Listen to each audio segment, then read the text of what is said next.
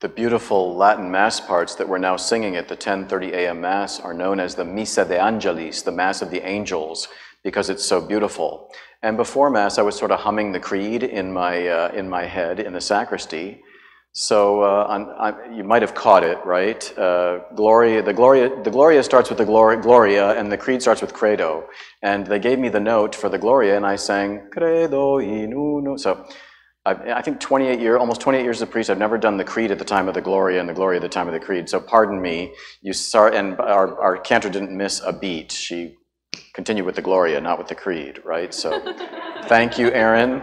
Erin Bullock is not just our cantor today, she's our director of liturgy and music for the parish, and she does a great job. So thanks to you and the organist for catching that. I'll, I'll make sure to sing Credo and not Gloria when it's time for the Creed, right?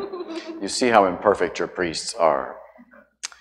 Enough about imperfection. Let's talk about perfection, that is Jesus. I think four points to meditate in these powerful readings this morning. Really, the, the Word of God is always so powerful, but I was really moved by the readings this morning. I'm good for a good, like an hour, hour and a half uh, homily this morning, right?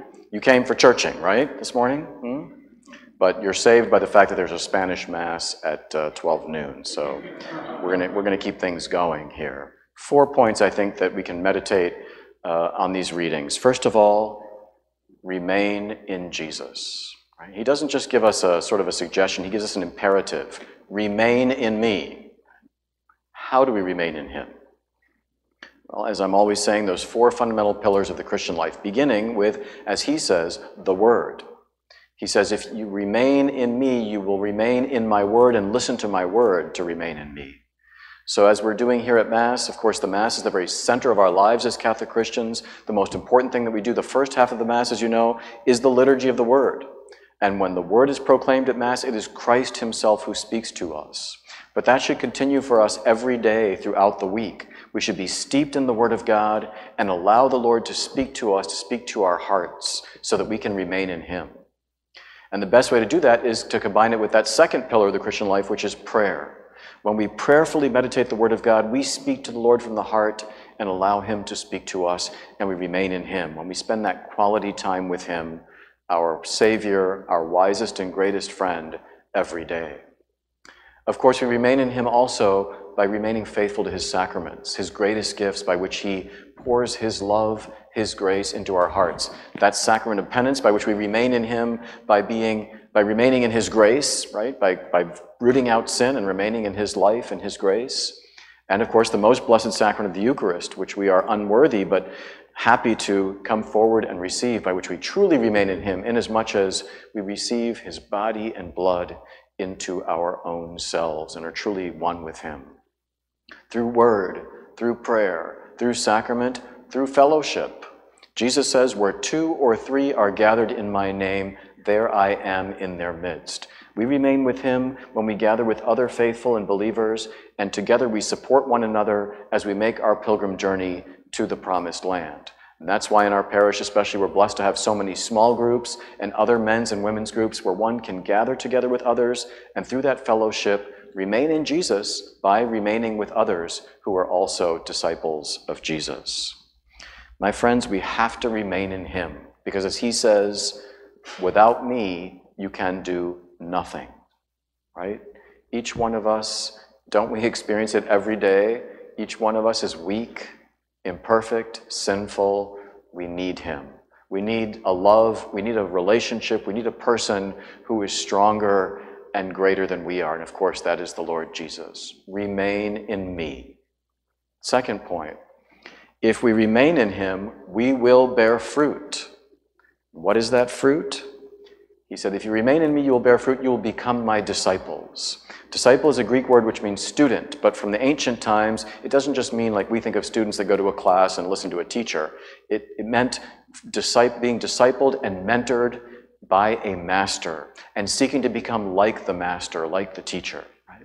The Lord says, You will bear fruit if you become my disciples. That is, in our own lives, we will bear the fruit of conforming our lives to the lives of our master, of our great teacher. And the proof that we're disciples, as we heard in that second reading from the first letter of John, is that we are faithful to the commandments, right? A good tree bears good fruit, A bad tree bears bad fruit. That's the fundamental biblical principle of discernment. The proof that we are disciples of Jesus Christ, the proof that we have modeled our lives on Him, the proof that He has transformed our lives is that we are faithful to those commandments. We love God and we love neighbor. As that second reading from St. John says, Dear brothers and sisters, let us love not just in words, but in deeds. In deeds, in concrete deeds. That's the proof that we are His disciples, right? And another fruit of that discipleship is being missionaries, as he says. As we heard in the first reading from the Acts of the Apostles, Paul encounters the risen Jesus, and it says twice he went out and boldly proclaimed the Lord. The fruit that we are called to bear through our encounter with the Lord Jesus is first for us to be disciples, that is, for our hearts to be transformed by him and become like our master but then go forth and share with others what we ourselves have experienced and received. That is the fruit we bear, in a sense, internally as disciples and externally as missionaries. Remain in me. If you remain in me, you will bear much fruit. Now, the hard part. If we bear fruit, we will be pruned. What does that mean? well, I don't know how many of you are gardeners, but you've seen pruning shears before. You know what I mean? Those thick, short, sharp shears that are used to prune bigger things, uh, thicker things than just flowers, right? Well, the Lord Jesus, of course, is talking about the grapevine. And if you've ever seen a grapevine, it's really very gnarly and very tough and very strong. And the pruning shears that vine dressers, that people that work in vineyards use, are even thicker and stronger than your average garden pruning shears. So that's a very striking and very physical and very kind of violent image that the Lord uses. If you bear fruit, you will be pruned so you can bear more fruit. That is, in order to grow, it costs us something. Growth is painful, right? growing in the Lord Jesus, allowing ourselves to be more and more discipled by Him, leaving our sins and attachments behind, and giving our lives to Him means denying ourselves. It means dying to self. It means taking up our cross and following Him. It means no longer being selfish and living for ourselves, but living for Him and living for others. And that's hard. Like anything worth anything in life, being a disciple of our Lord Jesus Christ costs. It costs effort, sacrifice, hard work, even at times pain and suffering. If you bear fruit, I will prune you so you can bear even more fruit. Fourth, if we don't remain in Jesus and bear fruit, we will be thrown into the fire and burned. There will be consequences. There will be judgment. As he says, anyone who does not remain in me will be thrown out like a branch into fire and burned. Heaven is not automatic. Between our death, which is inevitable, and our heaven, there's this thing called judgment that we have to pass through.